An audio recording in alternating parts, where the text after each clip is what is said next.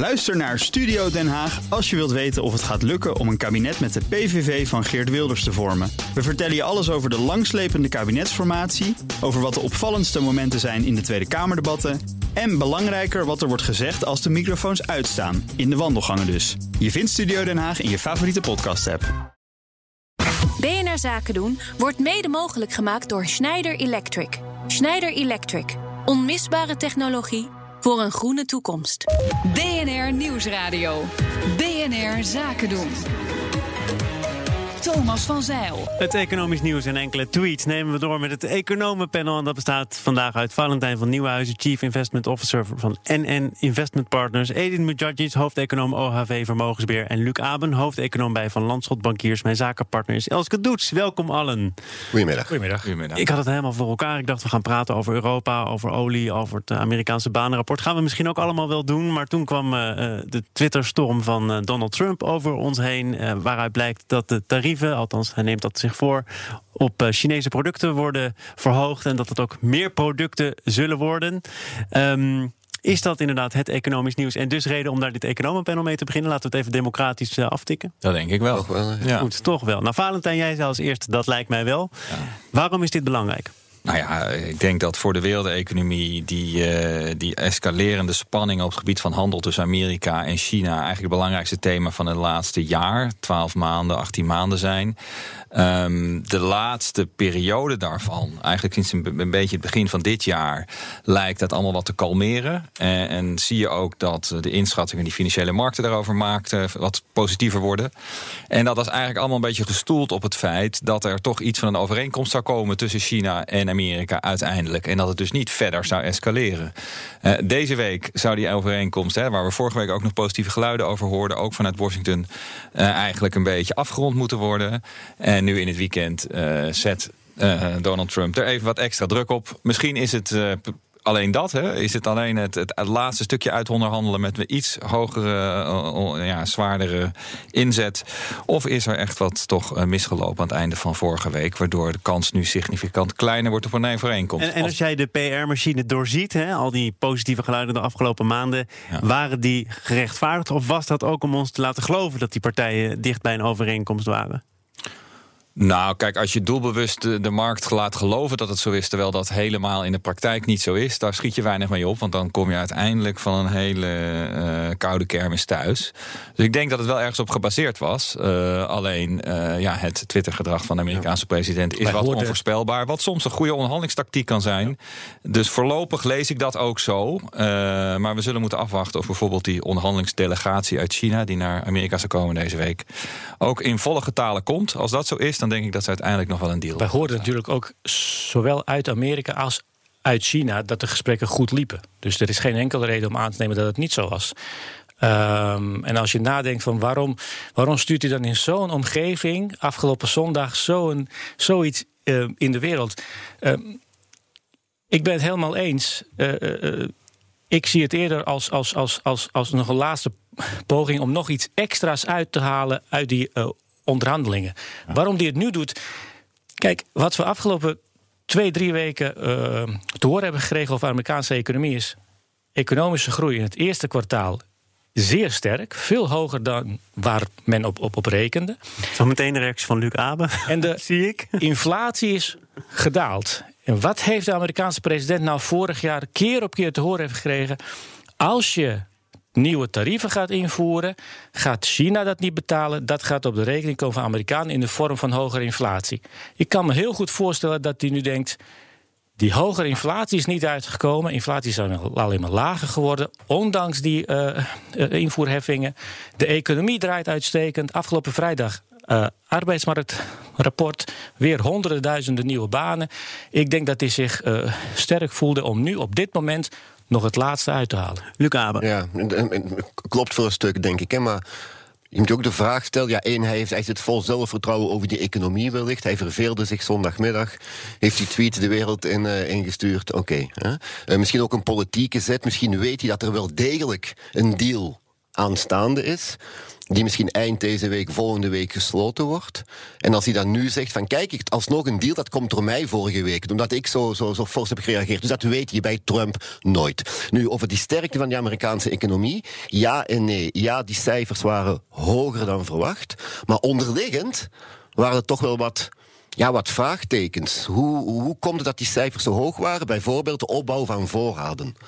Nu, vooraleer er opnieuw gaat geproduceerd worden, moeten eerst die voorraden eruit. Dus dat dreigt te wegen op de groei de komende kwartalen. Twee, heel gekke handelscijfers. De import daalde met 3 en zoveel procent. Wellicht te maken verstoring van dat internationale handelstromen van de maanden voordien, net wegens die handelsoorlog. En als je kijkt naar de binnenlandse dynamiek in de VS, dan ligt die op 1,2, 1,3 procent. Ongeveer de Nederlandse groeivoet ook. Waarvan wij in Nederland zeggen van, god, het is toch wel minder nu. Nog geen anderhalf procent. Dus je leest de kop en je denkt, het gaat geweldig. Ja. Ga je wat dieper op de cijfers Ja, in, ja. dan valt er van Maar alles dat is natuurlijk hoe wij het daarover hebben. Ik denk dat voor een heleboel Amerikanen die op hem gaan stemmen straks, die denken niet over hoe het onderligt. Die zien gewoon 3,2 procent. Die zien hun loon met 3,2 procent ook stijgen, heel toevallig. Die zien de inflatie zakken en die denken. Ik krijg meer geld en de prijzen waar, eh, of de, de, de, van goederen en diensten waar ik mijn geld aan eh, uitgeef, die stijgen, maar die stijgen, stijgen minder hard dan voorheen. Die voelen zich rijker. Zo gek is dat natuurlijk ook niet. Hè. Die, die, Nee. die kwartaalcijfers van het bruto binnenlands product... die zijn altijd onderhevig aan dit soort eh, verstoringen. Het is moeilijk om er helemaal alles aan op te hangen. Maar bijvoorbeeld dat banenrapport eh, en ook andere indicatoren over loongroei en krapte op de arbeidsmarkt eh, wijzen er inderdaad gewoon op dat die binnenlandse Amerikaanse economie het redelijk, redelijk goed blijft doen. Eh, en Er zijn ook dus- steeds meer mensen overigens actief gestopt met het zoeken naar een baan. Ja, ja. Ja, dat, dat klopt. gaat. Alhoewel, dat, is, inderdaad- dat, dat was inderdaad, dat, dat was nu wat zwak in dit cijfer. Eh, wat ik wel opvallend vind, is dat het in ieder geval, als je wat meer trendmatig kijkt, het laatste jaar niet meer verder verbeterd is. Dus ondanks die krappe arbeidsmarkt zie je niet de grotere toestroom van mensen die op zoek gaan naar een, naar een baan. Dus dat, daar, daar is nog altijd wel een soort van structureel raadsel. Hè. Waar- waarom gaan er mensen die nu nog inactief eigenlijk geregistreerd zijn, niet meer die arbeidsmarkt in, omdat er nu zoveel meer kansen in die markt zijn? Maar het brede, brede beeld blijft wel dat eh, er gewoon veel werkgelegenheid is. Dat de loongroei eindelijk weer boven de 3% uitkomt. Misschien wel eh, de komende jaren naar de 4% gaat. Dat was het laagste werkloosheidscijfer sinds 19, eh, qua werkloosheidsvoet sinds 1969. Nou ja, dan is het niet zo raar dat een hoop Amerikanen ook denken... nou, het gaat best goed met de Amerikaanse economie. Maar ik ben, ja, ik, ik- klopt. Maar anderzijds, ik heb toch wel wat meer vraagtekens. Net wegens die binnenlandse dynamiek, wat ik net zei, die oké is, maar niet meer dan dat. En laten we niet vergeten, vorig jaar heeft die Amerikaanse economie een shot EPO gekregen. Eh, waar, echt snel, begrotingstekort? waar, ja, waar er sneller door is gaan lopen. Nu, het kenmerkende van de EPO is, je loopt er inderdaad wat sneller mee bepaalde tijd. Maar onderliggend, je conditie verbetert niet echt. hè? En als je dan kijkt naar de investeringen, bedrijfsinvesteringen, die moeten zorgen voor groei nu, maar vooral voor groei in de toekomst. hè? Die bedrijfsinvesteringen die nemen wel toe, maar daar doe je niet de polonaise van, van dat cijfer, iets van 3%. Maar ik- Dus- dat, dat, dat deel ik, die zorg. Ik denk sowieso de zeer lage productiviteitsgroei... die je eigenlijk in heel eh, in Amerika en in Europa ziet de laatste tien jaar... is zorgelijk. Uiteindelijk is dat wat de welvaart moet brengen in de economie. Alhoewel op dat punt was ook, er zijn de laatste tekenen weer ietsje beter Ja, in Amerika. klopt. Daar Ja. lijkt de productiviteit wat aan te trekken. Neemt de zorg, ik, ik vind het een terecht punt, maar ik denk het brede beeld van de Amerikaanse economie is gewoon nog redelijk goed. En laten we klopt. niet vergeten, in de laatste drie maanden van vorig jaar hebben we iets gezien wat een heleboel Amerikanen direct en indirect raakte, dalende aandelenkoersen. In de eerste drie maanden van dit jaar alleen maar stijging. Dat doet voor de stemming van Amerikaan A heel veel. En als je daar dan bij optelt waar we het net over hadden, dat die zijn inkomen sterker dan. De stijging van de lonen van afgelopen vrijdag is, is de sterkste stijging sinds april 2009.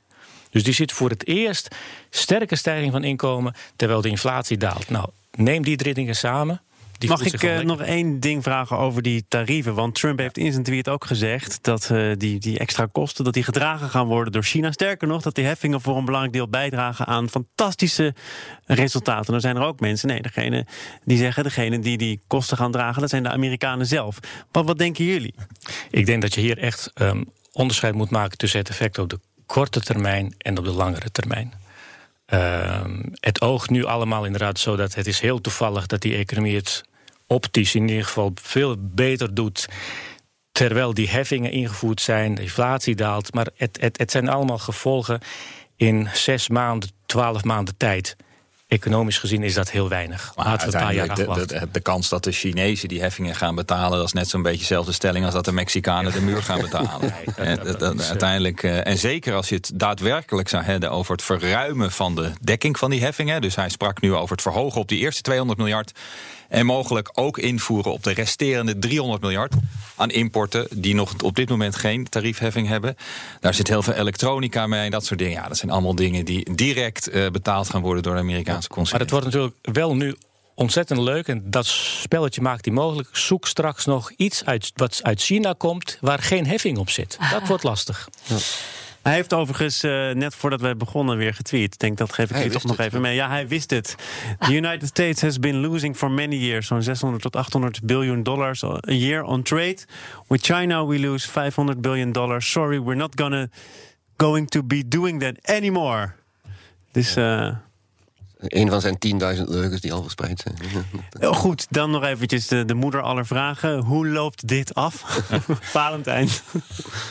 Nou, ik denk dat, eh, ik denk dat er inderdaad gewoon eh, een overeenkomst bereikt wordt, nog steeds. En dat dit eh, vooral politiek spel is en straks. Maar ook op de hele korte termijn. Dus jij denkt, hij peurt er nu nog het laatste restje uit van wat hij denkt dat nog mogelijk is. En volgende week hebben we alsnog een ja, deal. dat denk ik eigenlijk Ja. nog steeds wel. Maar de kans is wel afgenomen. Dat is realistisch. En daarom zei ik net al, ik denk het heel belangrijk is om deze week te gaan zien. Er stond gepland een hele grote handelsdelegatie vanuit China naar Amerika zou komen. Als die vol bemand is, hè, met alle kopstukken, dan gaan ze er, los van wat Trump tweet, vanuit dat ze een deal kunnen maken. Als daar een, een, een, een laten we zeggen, gehandicapte delegatie komt, dan weet je eigenlijk al dat ze zelf het gezichtsverlies niet willen leiden. En dat ze dus eh, eh, ja, met, een, met een kleinere club komen. Ja, dan eh, zal het nog wel even duren.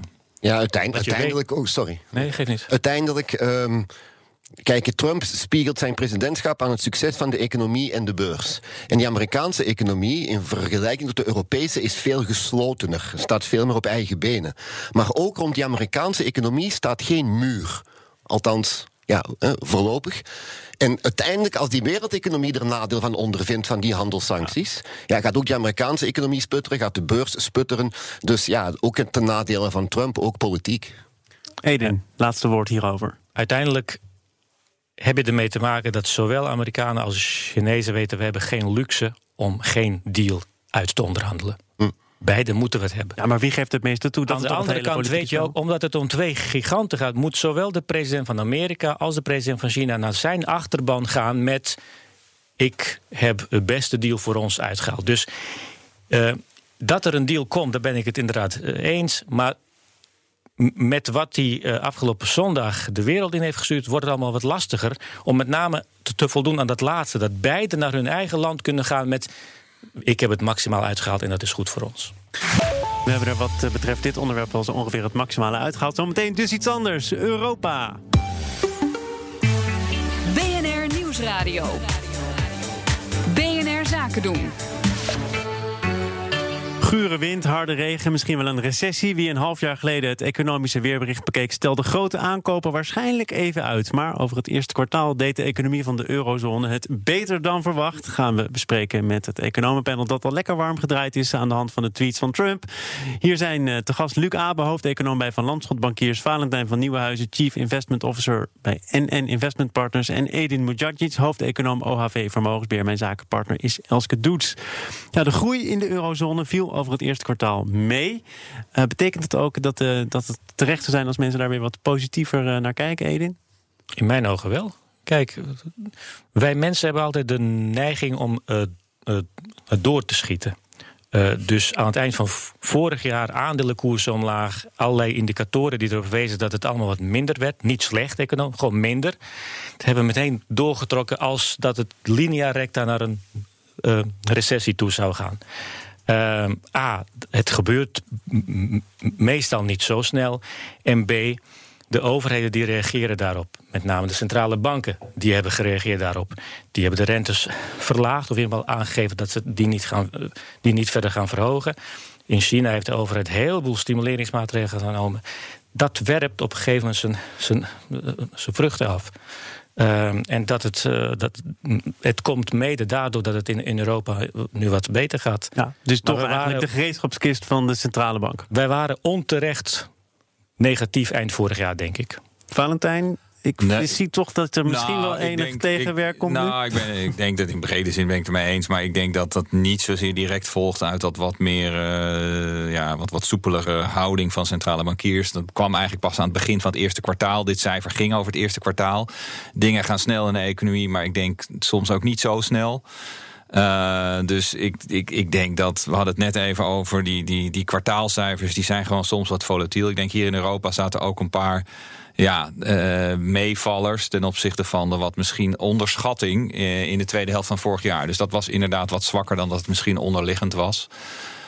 Maar als je in brede zin naar, naar indicatoren kijkt voor de Europese economie, dan blijft het eh, redelijk gaan. Maar is dit ook weer niet het begin van een hele, hele eh, snelle opvering? Nee, het gaat om, om 0,4 waar 0,3 procent verwacht werd, geloof Ja, ik. Kijk, 0,4 is zo slecht nog niet. Hè? Kijk, in Europa annualiseren we die cijfers niet. Maar in, in, als je een Amerikaanse cijfer zou gebruiken, is dat ergens tussen de anderhalf en de 2 procent groei. Eh, de vraag is alleen of dit en duurzaam is eh, in Europa. Hè. Ik denk dat als je kijkt naar, naar de, nogmaals sentimentsindicatoren of, inkoopmanagersindicatoren, dat soort dingen. Die zijn toch wel op een lager niveau komen te liggen dan dat ze een jaar geleden lagen. Daar is nog niet echt een versnelling naar boven weer gezien, te zien. Maar aan de andere kant zie je dat de binnenlandse economie, ook in Europa en de arbeidsmarkt, het allemaal redelijk goed blijft doen. Dus ik denk, dit was wat misschien boven de onderliggende trend. De komende kwartalen zal je nog wel groei zien, maar misschien iets gematigder. Ja, en dit is ook het nieuwe normaal, denk ik. Hè. De, de, de groei die we in 2017 hadden, ja, die was eigenlijk abnormaal. Dat was echt de tennisbal die opveerde. Van toen hij gevallen was bij de crisis. Ja, die tennisbal blijft niet opveren. Toch weer zijn tweede sportmetafoor. Ja, Op een bepaald moment We ja, op de derde. Ja. stopt dat opveer-effect. En, en, en 0,4 per kwartaal, anderhalf, 2 procent op, eh, op jaarbasis. Ja, dat is wat je kan verwachten voor de toekomst. En, en ook belangrijk om dat nu vol te houden. Ja, in het eerste kwartaal zag je dat de binnenlandse economische krachten vooral werkten. Eh, maar uiteindelijk is die eurozone-economie toch vooral afhankelijk van het buitenland, buiten de eurozone. En dan kom je terug bij de, Trump, eh, de tweets van Trump en China en heel de handelsdeal. Die is cruciaal voor, eh, voor die eurozone om de komende kwartalen een degelijk cijfer neer te zetten. Ja. Overigens wordt er ook vaak gekeken naar het consumentenvertrouwen. Dat eh, daalde maanden op rij. Kunnen we ook concluderen dat die negatieve berichten. Oh, ja, Luc, dat klopt Ja. toch allemaal? Maar de, de, de, de correlatie tussen het consumentenvertrouwen en wat ze uiteindelijk uitgeven als consument, ja, die correlatie is niet één op één. Oh ja, dus ook al zeggen we dat we weinig fiducie hebben in eh, de economische toekomst, we blijven wel spenderen. En andersom, zo ook vaak zie je dat, dat, dat consumentenvertrouwen in de eurozone of elders heel positief is. Dat die, die kleinhandelsverkopen bijvoorbeeld toch ietsjes achterblijven. Dus het is een indicator, maar hang er niet te veel gewicht aan Nou, van. ik denk wel, als je kijkt dus of het naar consumentenvertrouwen is in Europa in verschillende landen, maar ook dus het, het vertrouwen onder ondernemers of indicatoren van nieuwe orders die binnenkomen in het bedrijfsleven, dan ben je vorig jaar vooral gedaald in brede zin. Eh, en dat is gedurende het eerste kwartaal wel een beetje aan het, eh, economen noemen het vaak uitbodemen. Dat lijkt een beetje zijn bodem gevonden te hebben. Het is nog niet echt zo'n mooie tennisbal weer om, die omhoog stuitert. Het is meer een beetje, de daling is er een beetje uit. Sommige eh, indicatoren stijgen, wat andere dalen nog een beetje. Maar we zien dat dat ja, wat stabiliseert. Ik denk dat dat wel hoop geeft. Ook omdat er wat meer steun is, niet alleen van centrale bankiers, maar ook op begrotingsbeleid. Dit jaar voor het eerst in jaren heeft Europa breed eigenlijk daar wat, wat ruggenwind. Eh, China trekt duidelijk aan. Dus in, in brede zin is er wel, denk ik, enige reden om te stellen: oké, we gaan die recessie voorlopig nog niet in. De conjunctuur bodemt wat uit. En, en, en gematigde groei zal er zijn. Elske? Ja, ik ben natuurlijk geen macro-econoom. Ik ben een soort micro-econoom als eh, ondernemer die met consumenten werkt. Ja. Maar ik merk nu wel dat, dat is mijn mening op dit moment, dat het uitstel van die brexit, dat het rust geeft bij consumenten. En dat is positief. Dus dat Ja. zie ik in Ja, mijn bedrijf. En, eh, ja, ik ben er even blij op dat het even uitstel van Om de executie is. Even voor door te trekken van Ja. Luc. Ehm, je krijgt dat cijfer, 0,4 procent. Dan denk je als econoom, ik ga even naar de VAR. En je kijkt naar Ah, de derde. energie. De derde. Hoe zit het er nou onderliggend uit? En wat ik daar in ieder geval iets gunstig eh, eh, eh, uit, uit heb gehaald uit, uit die economische VAR... is dat, het, dat die groei, die 0,4 procent... voor een belangrijk deel stoelde op consumptie in eigen land. En dat is altijd een, uh, iets wat je heel graag wilt zien. Ja, maar misschien ook nog even teruggaan naar het eerdere punt over die uitstel van Brexit. Ik denk dat als je aan het begin van het jaar keek, waren een aantal grote, onzekere, een beetje donkere wolken boven de horizon van consumenten en ook het bedrijfsleven. Nou, eentje hebben we het al heel veel over gehad. Dat is die, die, die handelsoorlog China-Amerika. Dus als dat toch mhm. de verkeerde kant op gaat, nou dan zou je wellicht toch weer wat meer uh, regen op ons pad krijgen. Maar daar gaan we even vanuit dat dat iets verbeterd is. Brexit is in ieder geval uitgesteld en het echte ontploffingsgevaar lijkt ook uh, wat kleiner geworden te zijn. En uh, derde was natuurlijk de politieke problemen in Europa en verschillende landen. in ieder geval bijvoorbeeld de protesten in Frankrijk en mogelijk overslaan naar andere uh, sociale onrust. En ja, ook dat lijkt maar toch zou je kunnen zeggen, er is op, op, op alle mogelijke belangrijke thema's nog geen grote doorbraak. Brexit hangt nog boven de markt. Italië is nog steeds toch tamelijk kwetsbaar. Ik ben dit weekend in nieuw geweest, ook nog niet geregeld. Het is niet meer nieuw. Exact, dat is vaak heel cruciaal. Het komt ineens dan heeft het heel veel gevolgen voor onze stemming, voor economie. Maar als je zo'n uh, handelsdeal tussen Amerika en China, dat, dat, dat duurt al twaalf maanden. Engeland uit de EU duurt dat heel lang. Dus op een gegeven moment denk je, What's new? Dus de grootste schok zou nu kunnen zijn een, een, uitslag van de Europese, verkiezingen. Ik denk dat die wel belangrijk kunnen zijn voor het sentiment. Als je daar uh, turbulentie krijgt, uh, in Italië bijvoorbeeld, maar ook andere landen. Uh, maar ook dat weer kan positief inwerken. Hè. Als blijkt dat die uitslag best meevalt, dat de middenpartijen, zonder een politieke voor- of afkeuring uit te spreken, de middenpartijen redelijk stand houden, ja, dan, dan kan het ook zo de andere kant op gaan. Maar Italië blijft wel een, een issue. Hè. Die zijn nu even uit de recessie geklauterd. Die tennisbal is wel even opgeveerd. Ah, het was ook nog niet echt een diepe val, toch, van Italië? Net wel, net maar het was, het was, ook geen echt spectaculair groeicijfer.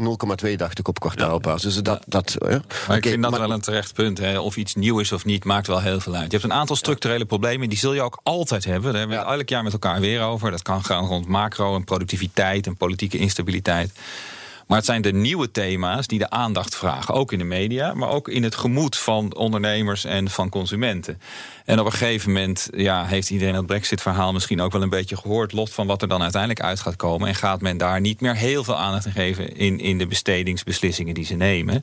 En zo geldt het wel met meer van die thema's. Dus als er nieuwe alarmerende onderwerpen in het nieuws komen, ja, dan geeft dat mm. vaak een invloed op vertrouwen en mogelijk op bestedingsgedrag. Of maar het is ook wel zo dat uh, toen wij het uh, ook in dit panel bijvoorbeeld over Italië gingen hebben, dat de eerste keren dat mensen zeiden: God, dat we het daar al die jaren niet meer over gehad hebben, terwijl er eigenlijk structureel zo weinig verbeterd is. Dat wil dus ook zeggen dat er ook potentiële brandhaarden zijn waar we nu veel te weinig aandacht aan, uh, aan geven. Ja, nee, dat is zo. En af, en af en toe flakkeren die op. Italië zal ongetwijfeld op een moment weer opflakkeren. Hè? Uh, dus dat, uh, dat, dat, dat blijft zo. Maar zoals Valentijn terecht zegt, hè, er zijn altijd. Er is nog nooit iemand met een groene vlag komen zwaaien. All clear, ga maar. Nee. Er zijn altijd risico's en, uh, en, en, onzekerheden. Nee, en 9 van de 10 keer groeit de economie wel. Ja. Dus dat is. Elk jaar weten we al die problemen heel goed te benoemen.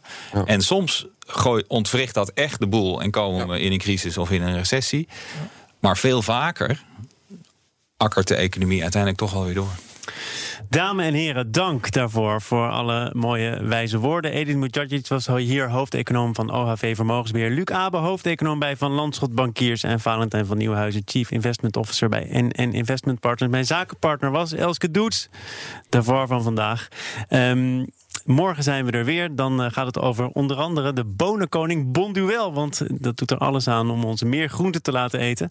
Morgen is gast Arno van Dongen, directeur Noord-Europa, Verenigd Koninkrijk. Waar zou het dan over gaan? En Benelux. Deze uitzending is eh, terug te horen via de app en op bnr.nl. Zometeen tijd voor Nieuwsroom. Dat is de dagelijkse podcast van het FD en BNR. Veel plezier daarmee en tot morgen. BNR Zaken doen wordt mede mogelijk gemaakt door Schneider Electric. Schneider Electric. Onmisbare technologie voor een groene toekomst. Ook Thomas van Zeil vind je in de BNR-app. Je kunt live naar mij luisteren in Zaken doen. De BNR-app met breaking news, het laatste zakelijke nieuws... en je vindt er alle BNR-podcasts, bijvoorbeeld Het Nieuwe Geld. Download nu de gratis BNR-app en blijf scherp.